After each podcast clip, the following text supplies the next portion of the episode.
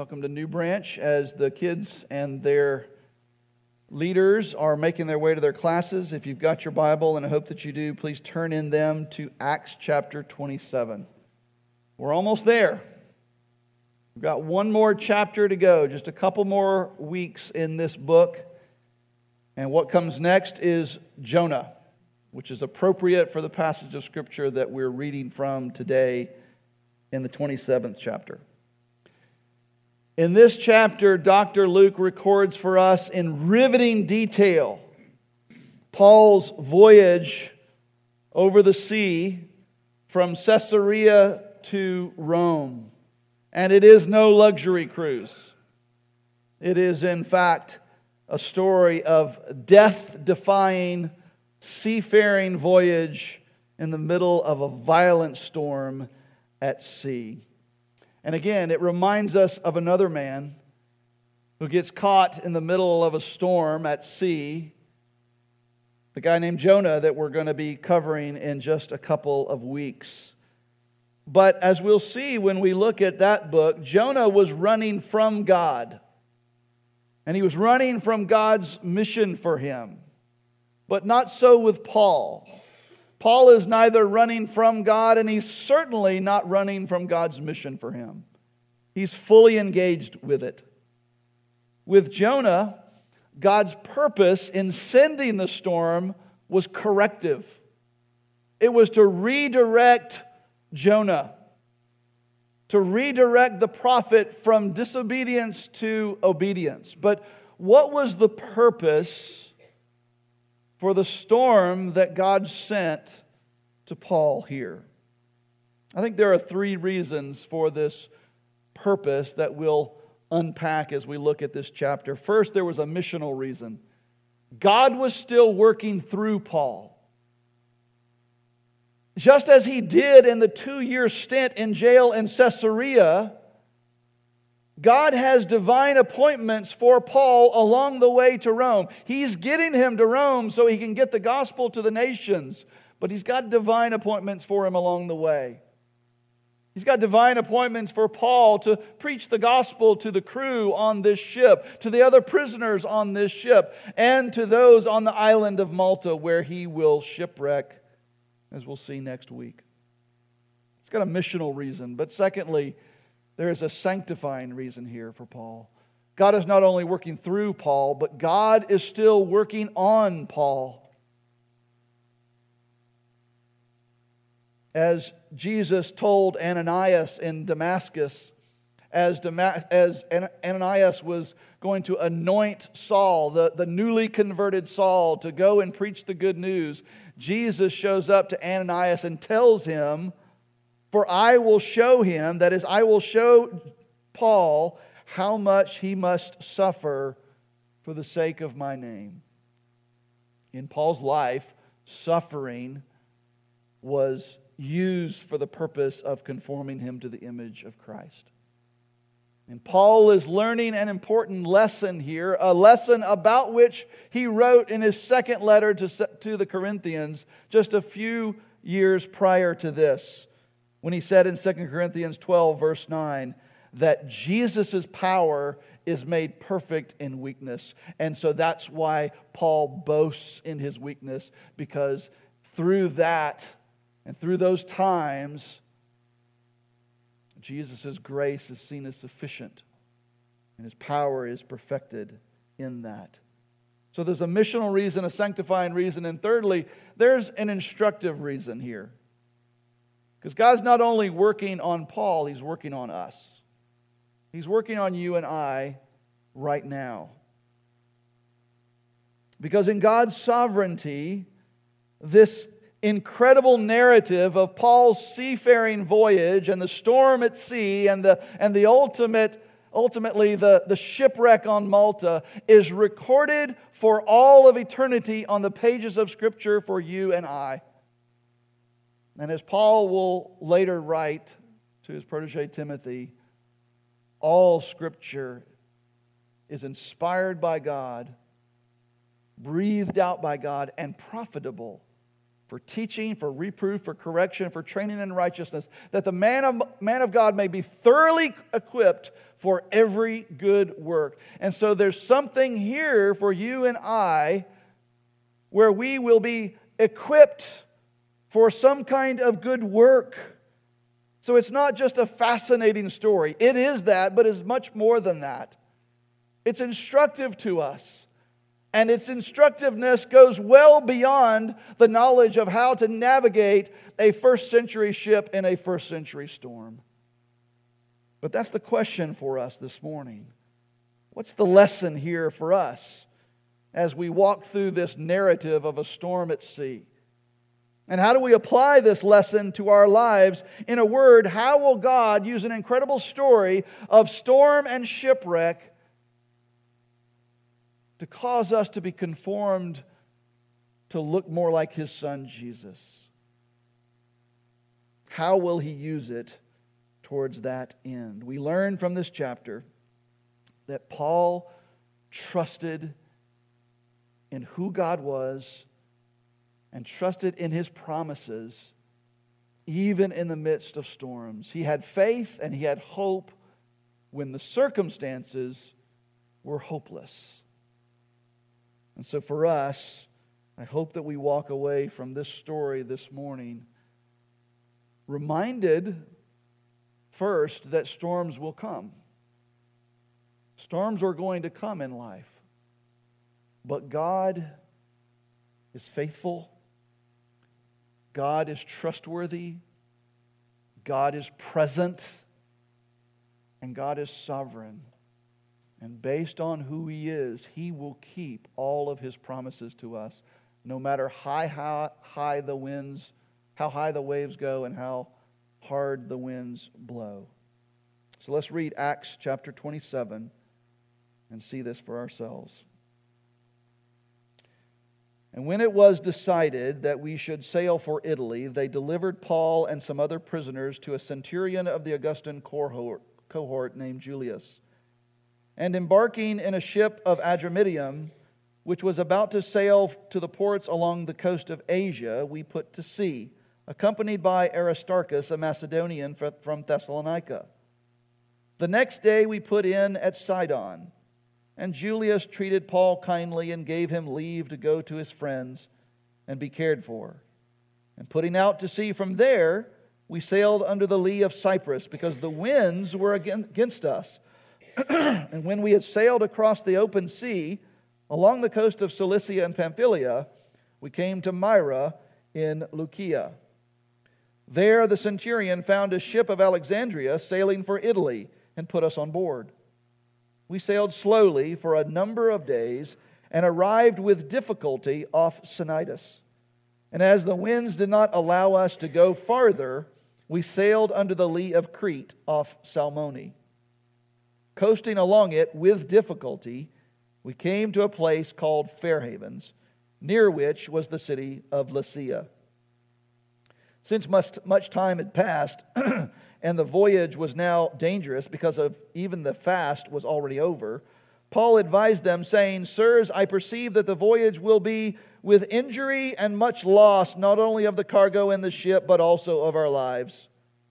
But the centurion paid more attention to the pilot and to the owner of the ship than to what Paul said. And because the harbor was not suitable to spend the winter in, the majority decided to put out to sea from there on the chance that somehow they could reach Phoenix, a harbor of Crete, facing both southwest and northwest, and spend the winter there. Now, when the south wind blew gently, supposing that they had obtained their purpose, they weighed anchor and sailed along Crete, close to the shore. But soon a tempestuous wind called the Northeaster struck down from the land. And when the ship was caught and could not face the wind, we gave way to it and were driven along. Running under the lee of a small island called Cauda, we managed with difficulty to secure the ship's boat. After hoisting it up, they used supports to undergird the ship. Then, fearing that they would turn aground, run aground on the Syrtis, they lowered the gear, and thus they were driven along. Since we were violently storm tossed, they began the next day to jettison the cargo. And on the third day, they threw the ship's tackle overboard with their own hands. When neither sun nor stars appeared for many days, and no small tempest lay on us, all hope of our being saved was at last abandoned. Since they had been without food for a long time, Paul stood up among them and said, Men, you should have listened to me and not have set sail from Crete and incurred this injury and loss. Yet now I urge you to take heart for there will be no loss of life among you, but only of the ship. For this very night there stood before me an angel of the God to whom I belong and whom I worship. And he said, Do not be afraid, Paul. You must stand before Caesar. And behold, God has granted you all those who sail with you. So take heart, men, for I have faith in God that it will be exactly as I have been told.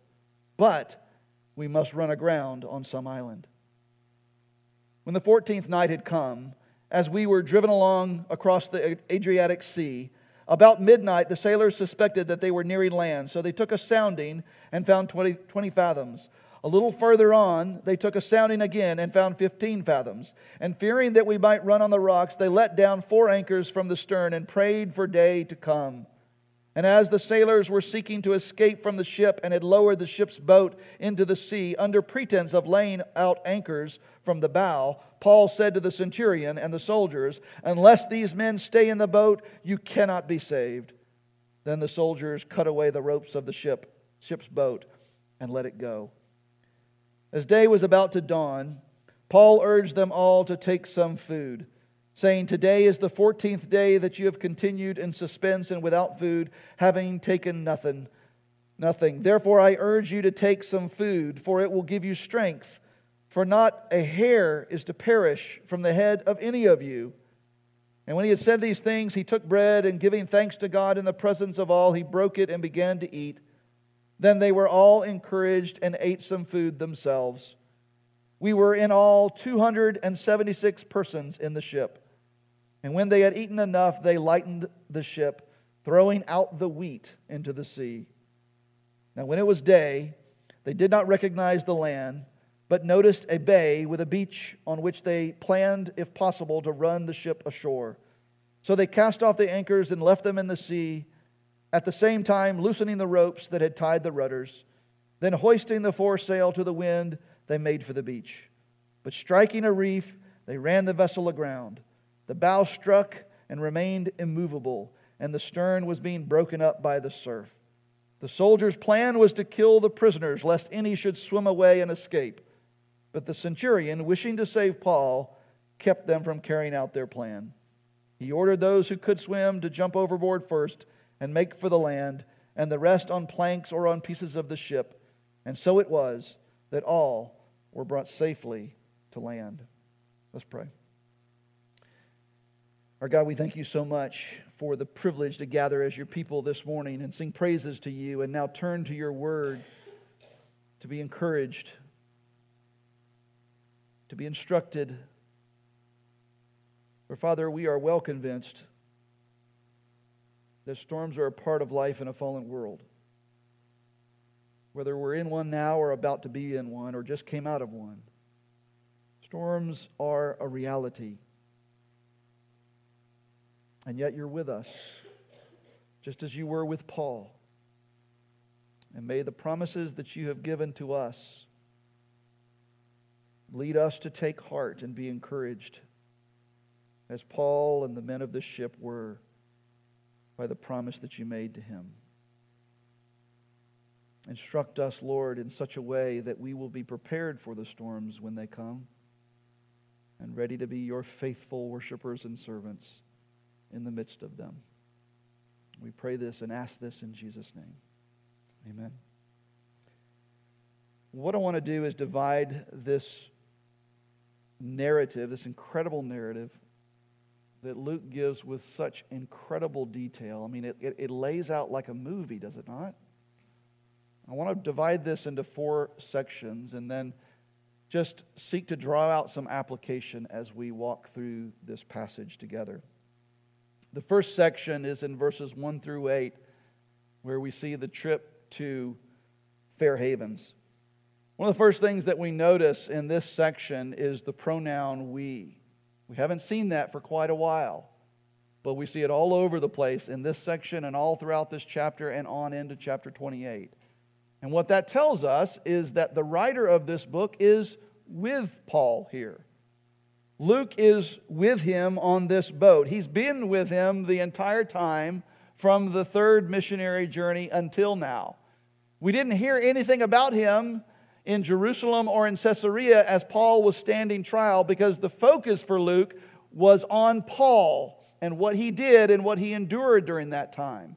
But now we see that Luke is with Paul here on the ship and will continue with him to Rome.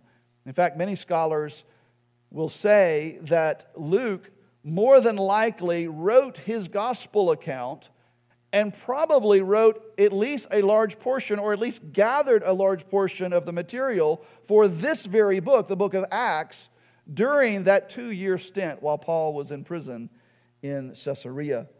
So Paul is not alone here on this trip. He's got Luke, he's got this guy named Aristarchus. Aristarchus is the same one who came to faith, this man from Macedonia in Thessalonica whom Paul left in Philippi and then, and then picked him back up on his third journey. He's been with Paul this entire time and will also continue with him all the way to Rome. And we're even told in Paul's letters, as he writes his letters from prison, that Aristarchus was a great comfort to him during that time. There's also many prisoners with Paul. We're told later that there are 276 people on this boat and probably less than a third of those are crew and soldiers. And so a lot of them were fellow prisoners along with Paul, and they're all heading to Rome. And this journey will be long, much longer than they expected. It will be circuitous, it won't be a direct route, and it will be stormy. And so they set out from Caesarea. Now, I'm going to try my best to kind of follow along as we look on this map. So they set out here from Caesarea. Isn't that cool? Thank you, thank you, Savills, for your cat toy that you gave to me. Uh, they set out from Caesarea, that's where they were. And they go to Sidon. And in Sidon, the centurion that's in charge of Paul lets him go to land and meet with his friends. So there's a kindness there on the part of the centurion, which bodes well for Paul later in the trip. And then he says that they went out from Sidon under the lee of Cyprus. Now, the word lee basically means the part of the island that's protected from the wind and the waves. And so they, they follow this uh, under the lee of Cyprus, and we're told there in that verse that they do this because the winds were against us. Now, it's, it's not a storm yet, it's just an annoying headwind that causes them to adjust their course. So, so they don't set out from Sidon and go straight over to Rome. They go around the lee of Cyprus because the winds were against us. They were just annoying headwinds at this point. You see, sometimes Storms of life come across, come upon us suddenly, like a tornado. But other times they start out very subtly, and it's just a headwind, and it's just an annoyance. But oftentimes, that annoying headwind is a precursor of the storms that are brewing. Sometimes the headwinds are just that they're annoyances and, and, and nothing more. But other times they grow into full blown hurricanes that wreak havoc on our lives. And yet, God is still there and He's still in control. And so they, they sail along the coast of Cilicia and Pamphylia. And you'll recall from his journeys that he had spent much time in that area of southern Galatia. There was Lystra, Derbe, Iconium, all places here where he brought the gospel, but he wasn't a missionary on land anymore. Now he was a prisoner on a boat. And so they make their way to Myra, and when they get to Myra, they switch, they switch boats. This ship from Adramyttium is going to go up to Adramyttium, where it's from, to that port. And so the centurion finds a ship from Alexandria, which is down here in Egypt, and they set sail on another boat. But in that passage, we're given another indication of a brewing storm. Verse 7 says, We sailed slowly for a number of days and arrived with difficulty off Cnidus. We arrived with difficulty off Cnidus. And he says, The winds did not allow us to go farther, and so we sailed under the lee of Crete of Salmon. And so they're, they're trying to get where? They're trying to get to Rome up here. And they would rather take a direct route, but they can't because of the wind. And the wind continues to get worse and worse and worse to the point where it's, he says it would allow us to go no further. We can't keep heading west. We have to give way to the storm now. And so they do so, and they sail under the lee of Crete. Again, the wind is coming down from the north here, so they can't continue westward, and so they go south to be protected under the lee of Crete. And they come to a place there on Crete. And again, he tells us in verse 8 with great difficulty, we come to a place called Fair Havens. And that ends the first leg of the journey. And at this point in chapter 27, the, the, the narration of the navigation of the journey ceases, and there's this disagreement between Paul and the crew and the centurion about how to proceed. So that's the second section. Luke tells us that this journey was made even more dangerous because of the time of year that it was. He says in verse 9 that the fast had already passed. The fast that he refers to is the Day of Atonement, Yom Kippur. Now, Yom Kippur is later this month, it's at the end of September. And apparently, in this part of the world, during the month of September or, or beginning shortly thereafter, in the sea there, this is their storm season. We have hurricane season here in the early fall, and they apparently have something similar in the Mediterranean from September through January. And so Paul's advice to them is let's winter here in Fair Haven. Let's just set up shop here. Let's, let's winter here, make it through, with, with, with, let the storms pass, and then we'll pick up the journey again in the spring. That's his advice to them.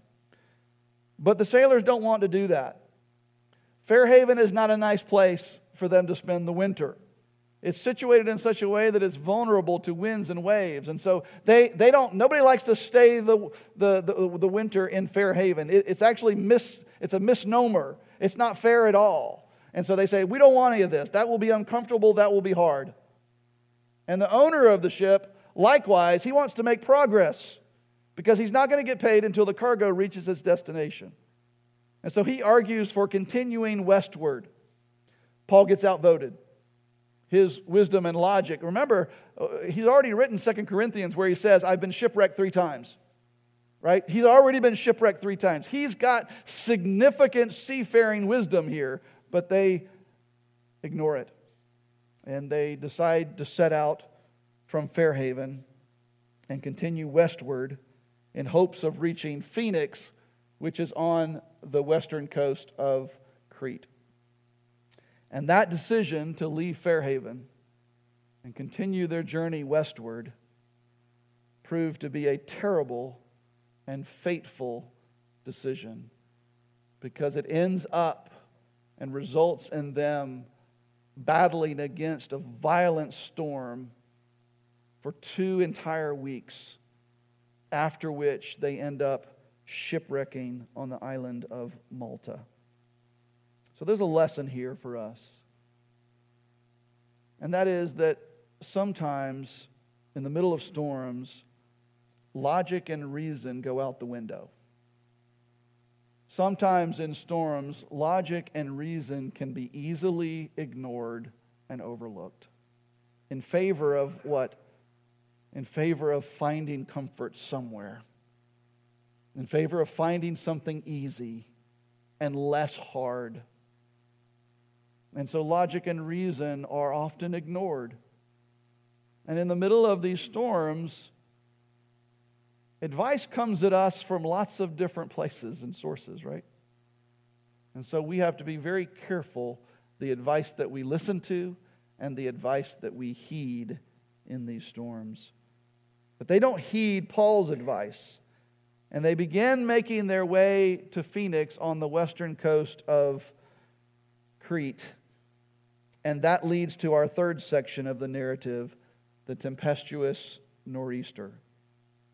As they head out from Fair Havens, at first they have the benefit of this gentle southerly breeze, and they think that they've got it made.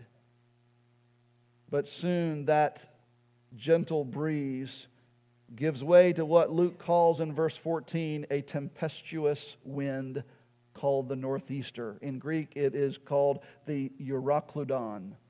Literally, it is the wind from the east. Famous in that day, the nor'easter, as we would call it in New England.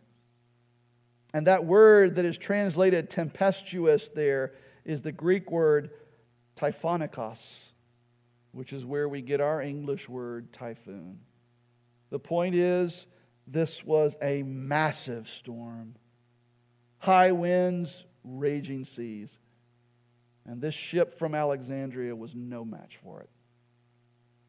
It drives them southward, immediately driving them off, off course. Instead of going to Rome, they start heading for the shallows of Syrtis, an area here off the coast of North Africa that was famous for its shallows and its ability to cause ships to run aground. That's exactly where they're headed now. And there's very little that they can do to stop that. And they're likely to perish. And so they begin doing everything that they can to fight against this storm and try to weather this storm as long as they possibly can. Perhaps it will pass. What do they do? They do a number of things. First, in verse 16 and 17, they pull in the lifeboat. They hoisted, the lifeboat was, was a, a, boat that they pulled behind them. It was towed behind them. And when, when there were rough seas, they would pull it in and, and secure it on the deck.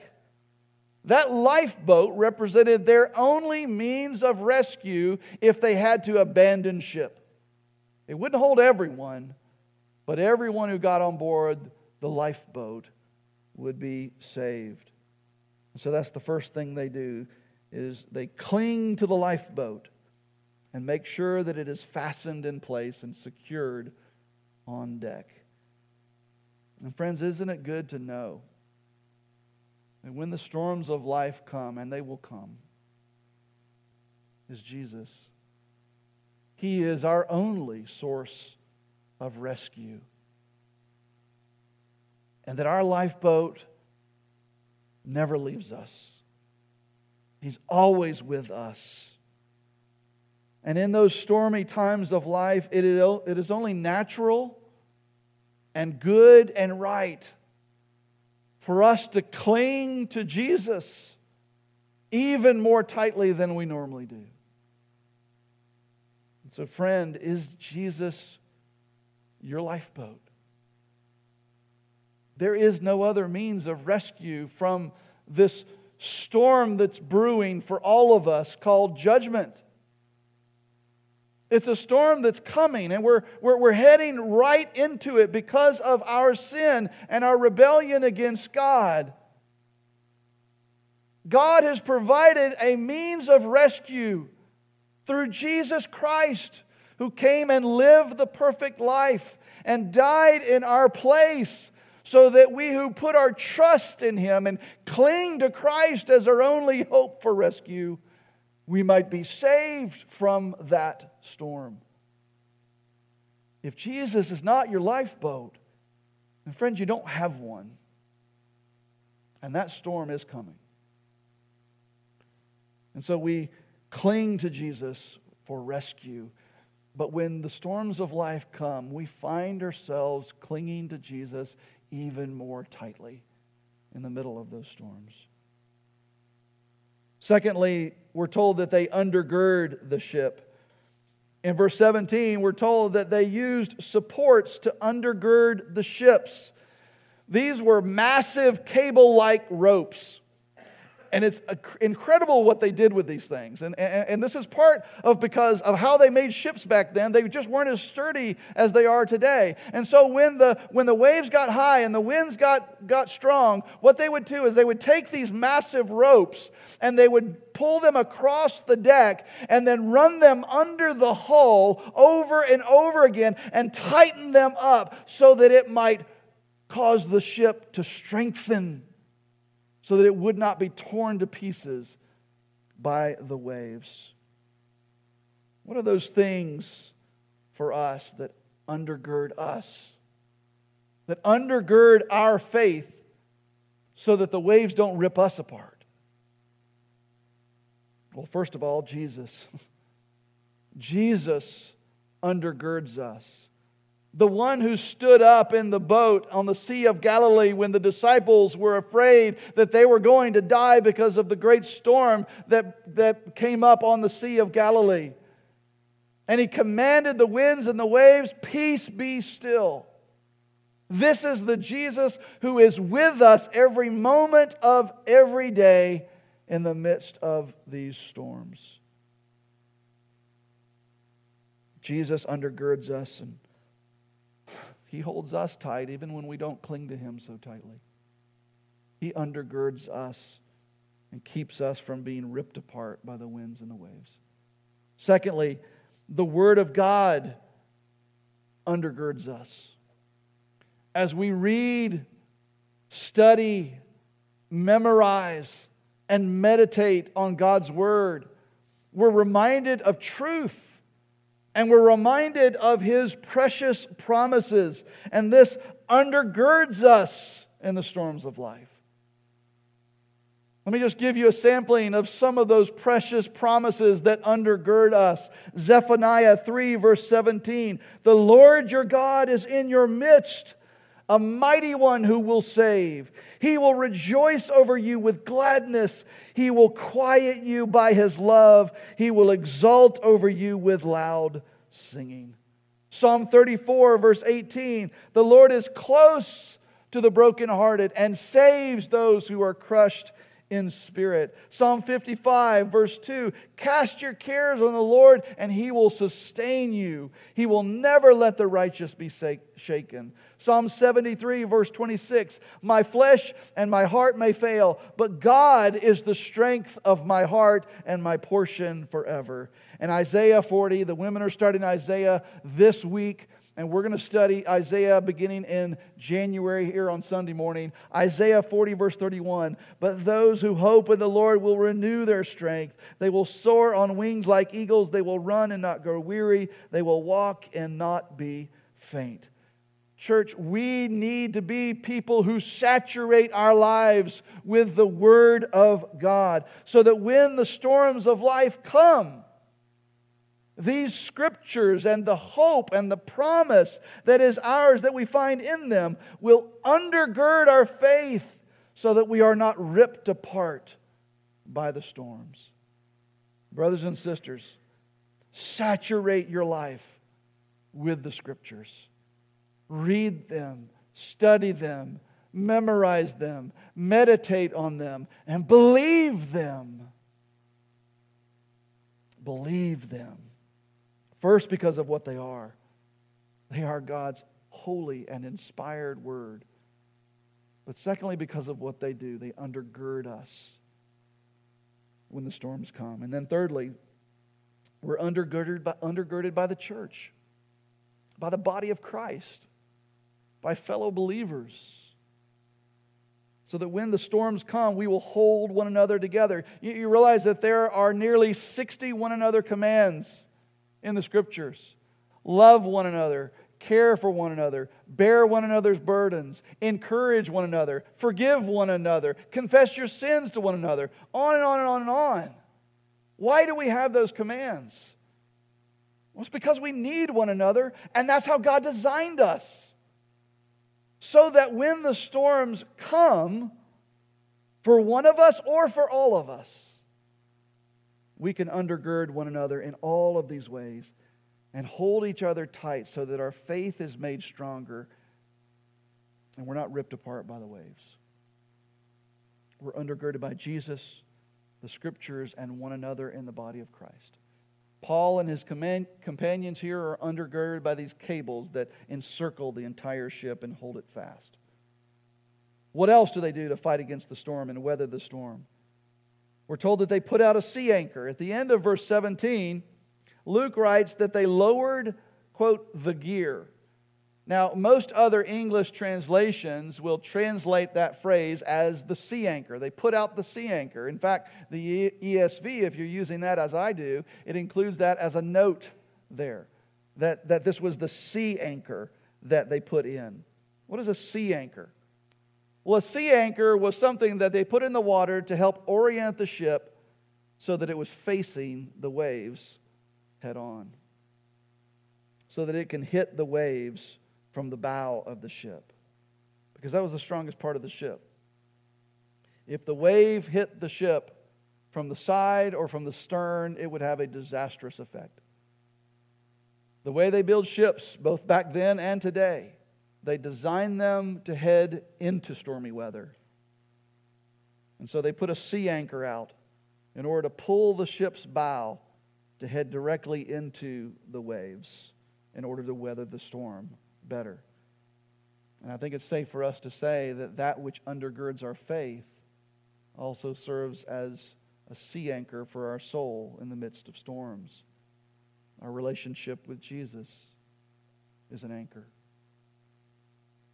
Our lives being saturated with the Word of God is an anchor for us and biblical community within the body of Christ is an anchor for us. These are our sea anchors, and they, they ensure that we're not broadsided by the waves, but rather we're facing into them with truth, hope, love, and an eternal perspective that looks beyond those waves to the clear skies that are ahead, whether those clear skies come in this life or in the next. And then, lastly, in fighting against this storm, they, they, they jettison the cargo. The purpose of throwing off the cargo was to lighten the ship and make it more buoyant so that it might not run aground in the shallows. And it certainly makes sense for us, church, to consider the extra weight in our lives and be willing to throw it off so that the storms of life don't run us aground in the shallows. I think this is part of what the writer of Hebrews was after. When he writes those famous words in Hebrews 12, the first couple of verses. Therefore, since we are surrounded by such a great cloud of witnesses, let us also lay aside every weight. The New American Standard calls it encumbrances, things that encumber our progress. Let us throw aside every weight and the sin which clings so closely and let us run with endurance the race that is set before us, fixing our eyes on Jesus, the author and perfecter of our faith, who for the joy set before him endured the cross, despising its shame, and is seated at the right hand of the throne of God. The writer of Hebrews tells us that we're to, first of all, throw off the sin that clings. Certainly, we're to throw off sin that keeps us from fixing our eyes on Jesus.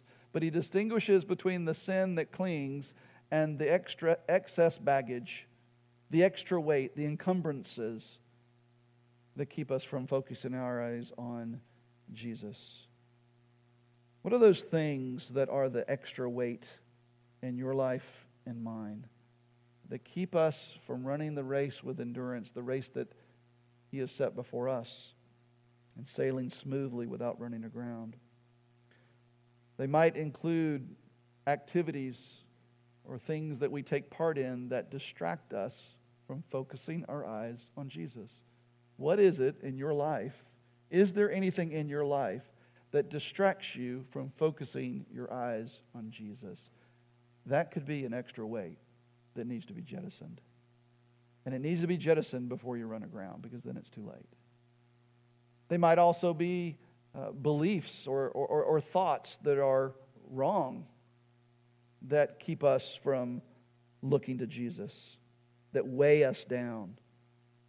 And so we need to jettison legalism in favor of grace. We need to jettison self reliance in favor of a wholehearted reliance on Christ who is in us. We need to jettison this American Christianity thought of, of isolation and independence and individualism in favor of a biblical community and a mutual dependence on one another. What is the extra weight in your life? The extra cargo that you need to jettison. And the key is we need to jettison it before we hit the shallows and before that storm comes, because then it's too late. But here's the thing. In spite of all that they do to fight against this storm and try to weather this storm, they, they secure the lifeboat, they, they undergird the ship, they put out the sea anchor, they jettison the extra cargo, and yet the storm wins. Verse 20 when neither sun nor stars appeared for many days, no small tempest lay on us, all hope of our being saved was at last abandoned. And when all hope is lost, it's then that we need to be encouraged most. And that leads us to the fourth section of our narrative in verses 21 through 26, where Paul encourages the crew. Luke tells us that they had been without food for many days, partly because they were probably rationing their supplies, partly because they were too busy fighting against the storm to stop and eat lunch. But they hadn't eaten for many days, and so Paul stands up among them and he tells them, Take heart. He tells them this twice Take heart, men. In other words, be encouraged. And what was the source of the encouragement that he was offering to them? Well, he gives them really good news. There will be no loss of life among you. None of you are going to die because of this storm. And how does he come by this good news? By a promise from God. Let's read again how Paul reports what happened beginning in verse 23. He says, For this very night, this is what he tells the men. This very night there stood before me an angel of the God to whom I belong and whom I worship. So Paul identifies the angel as the angel of the God to whom I belong and whom I worship. That is absolutely key. Don't miss that. Paul identifies himself as the one who belongs to God and the one who is a worshiper, a servant of God. Brothers and sisters, if we're going to make it through the storms of life, they're going to come our way, then we need to be reminded that we belong to God. We are His children. We're not our own. We've been bought with a price. We are His. We belong to Him, and He will care for His own. Furthermore, our identity, identity is that of a worshiper and servant of God. It's not what we do, it's who we are. And so, even in the midst of the storm, we praise Him, we worship Him, we glorify Him, both with our lips and with our lives, because that's who we are. We are worshipers and servants of our King. And we trust Him because we know Him we know that He's with us because, again, we belong to Him. We know that He is faithful and that His love never ends and that He is, as we sang earlier, steadfast. We know this about Him. We know that He is sovereign that, and that all that He does and all that He allows, even the storms, are for our good and His glory. Romans 8 28. And so, even in the midst of the storms, we praise Him and glorify Him and serve Him as our good and loving Father. So, Paul says that an angel showed up to me. What did the angel say? Verse 24 Don't be afraid, Paul. You must stand before Caesar, and behold, God has granted you all those who sail with you. This echoes the prophecy that Jesus gave to Paul directly back in Jerusalem when Paul was in the barracks after having been arrested. Jesus shows up to him that, that night and says, Take courage, Paul, for as you have testified to the facts about me in Jerusalem, so you must testify also in Rome. And so God was using the angel here to reiterate his promise to Paul. You're going to Rome, Paul. I'm going to get you there because I'm going to get the gospel to the nations. The angel says, You must stand before Caesar, and behold, God has granted you all those who sail with you. The fact that he says God has granted this to you infers to us that, that Paul had been praying for them. Paul had been interceding for the other 275 passengers on this boat. I, am not nearly as other centered as Paul here. I, am not sure I would have used this time to be praying for others when my own life was at risk, but Paul did. He was praying for his fellow shipmates. Now, as good as this news was from the angel, it was only encouraging to the men because Paul believed it.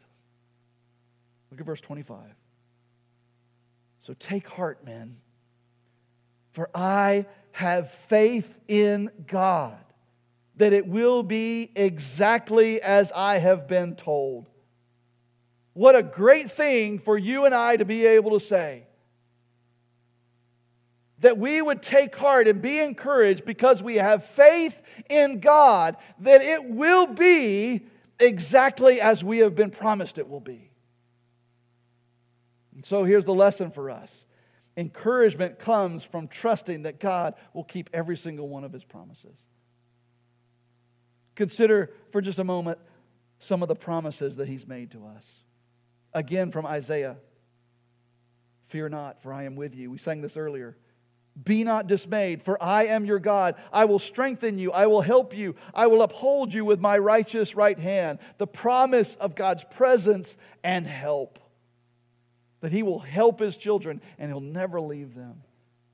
There's the promise of God's ever present, unchanging, and unconditional love for us, as Paul articulates it in Romans 8.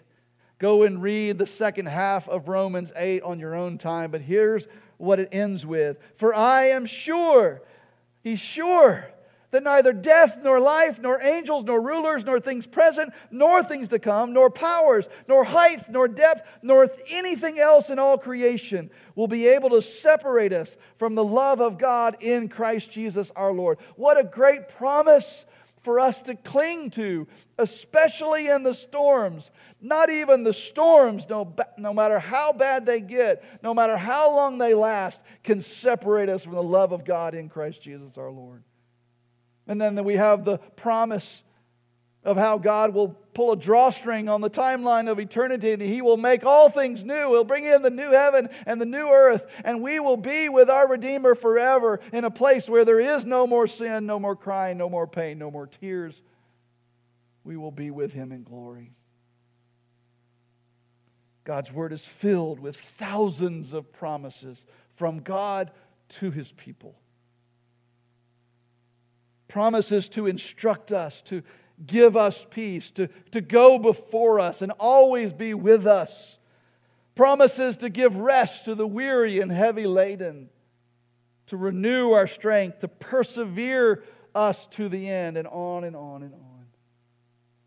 And we're reminded in 2 Corinthians 1, verse 20, that all the promises of God find their yes in Jesus. Incredible. In other words, all the promises that God has given to us are going to be fulfilled because of and through Jesus Christ and what he finished on the cross and his resurrection.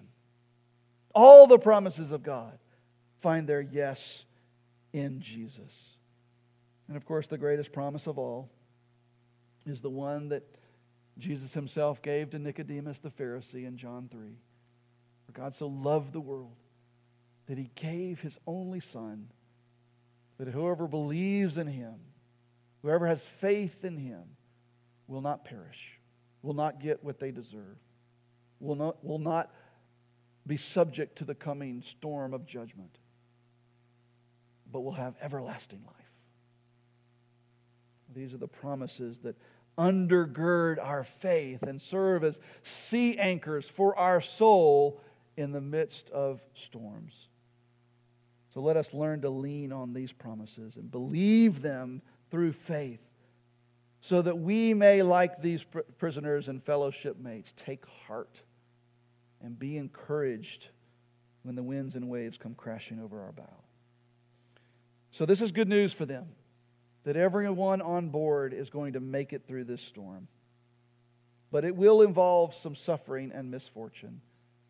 As we read in verse 28, how Paul concludes the words from the angel But we must run aground on some island. We're all going to make it, guys. Not one of us is going to die. But the ship won't make it, and we will run aground. There are even rougher seas ahead. And the remainder of this chapter is the story of how God's promise to Paul through that angel happened exactly as was promised to him. And so that last section, verse 27 through 44, is of him and his shipmates approaching Malta and running aground. Quickly, three things that happen in this section. First, the crew tries to abandon ship. They try to, to let down the ship's boat and escape. But Paul tells them that if they leave the ship, they'll die. Apparently, that was part of what the angel told him. Secondly, Paul feeds them breakfast. And this is an interesting passage that some scholars look at and see strikingly similar language to our observance of the Lord's Supper. Because Paul takes bread, he gives thanks, he breaks it, he eats it, and then he gives it to the others. But regardless of how this sounds and what this looks like, there's nothing here that, that tells us that this was, in fact, communion. In the context of the story, this was an expression of faith that God was with them still and that He was going to keep His promise to save them. And so let's enjoy the provision of food from Him before we hit the rocks ahead, as He said we would. And then they run aground on Malta and are saved. And at the last moment, the soldiers planned to kill the escaping prisoners so they wouldn't get away. But because of the favor that Paul had gained with the centurion, he thwarted that plan. And so we read at the end of the last verse of this chapter, and so it was that all were brought safely to land. God made a promise to Paul through the angel and God kept that promise. To the very last soul, all 276 souls on board were rescued. Not one was lost. Every single year, without fail, between midsummer and late fall, we turn on the news and we hear reports of storms brewing off the coast of Africa. And we listen to those reports and we watch them as they grow into massive hurricanes that end up threatening our coastline. This is part of life living on the east coast of America.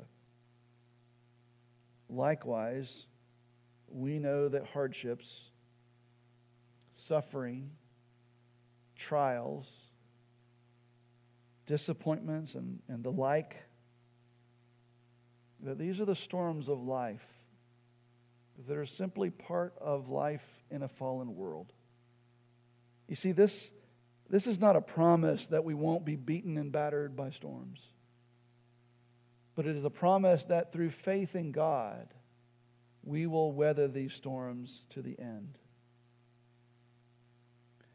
Someone said that we're either in a storm or we just came out of a storm or we're about to go into a storm. Regardless of what it is for you, storms will come. They're going to come. But God is faithful. God is trustworthy. God is present. And He is sovereign. And because of that, we can know without equivocation that He'll keep all of His promises. And so, church, let's expect the storms. And let's cling to Jesus when they come.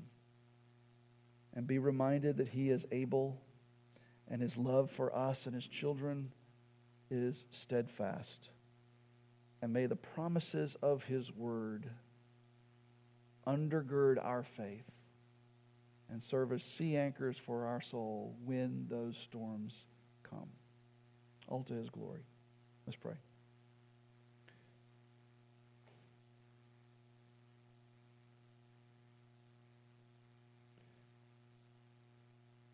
As we bow our heads and close our eyes, if you're here this morning, you've never trusted in Christ.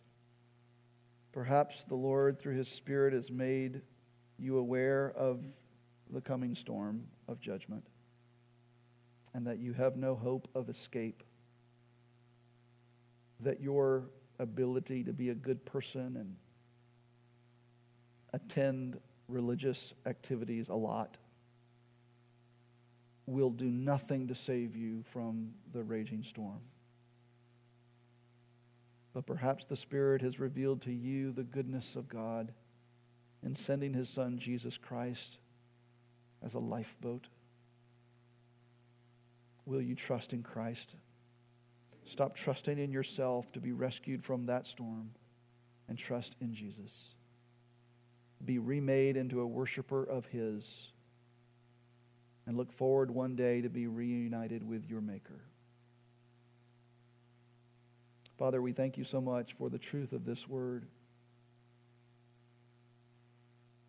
It seems odd to, be, to, to, to thank you for the reminder that storms will come because that is an ominous thought. Most of us in this room have walked through storms and can give testimony to your faithfulness every step of the way. May we look at Paul's example and likewise be encouraged from the promises that you make to us.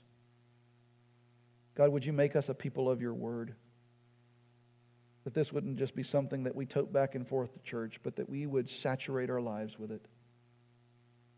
And that the promises that you have so preciously made to us, we will cling to and that they will undergird our faith and they will serve as sea anchors for our soul when those storms come, so that we might weather them for your glory. Do that in us for your own magnification. We pray this in Jesus' name. Amen.